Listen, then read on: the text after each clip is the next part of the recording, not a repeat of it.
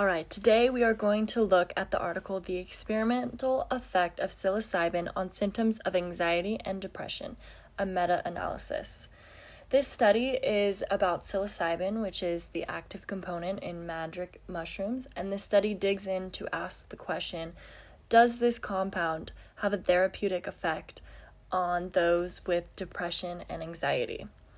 This is important because this is not the first time in history that these kinds of trials were conducted. The pre-Nixon and Korean War era, there was tests happening um, showing that these compounds were good, but they were embedded with the hippies and the anti-war movement, and because of that, they were wrongly criminalized and used in the anti-war debate and after that, um, all the trials stopped. But these antiquated views are starting to change, and research is being conducted again. So, this is very big for the mental health movement. The studies that were looked at were four different trials with a total of 117 test individuals with clinically elevated anxiety and depression symptoms. This includes a controlled study and three randomized placebo controlled studies. All studies were performed, um, including behavioral intervention, pre intervention visits, support during the administration of the psilocybin or the placebo, and post intervention support with trained health professionals recording the results. The results from these trials that were meta analyzed were statistically significant.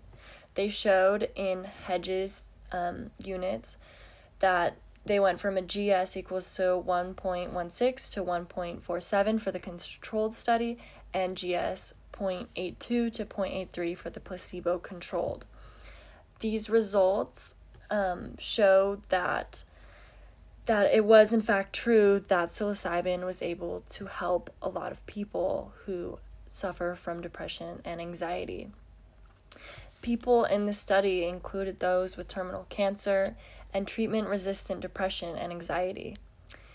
If things were not right, they do not have to be as they have always been. This information shows that society can grow and evolve and admit it's been wrong and move forward. This is an example of destigmatizing healing. This is allowing people access to help and this is revolutionary. Because of these studies being conducted and what they've shown, more studies can now be conducted and show to more people what this compound is capable of. It doesn't have all of the adverse effects that many pharmaceuticals out today have.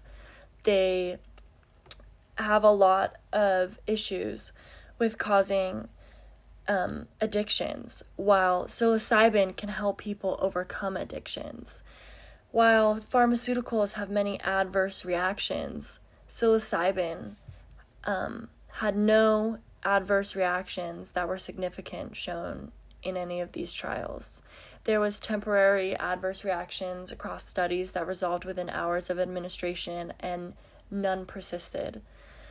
Um, this current meta analysis suggests that psilocybin, in combination with behavioral support, may provide a safe and effective treatment option for reducing symptoms of anxiety and depression.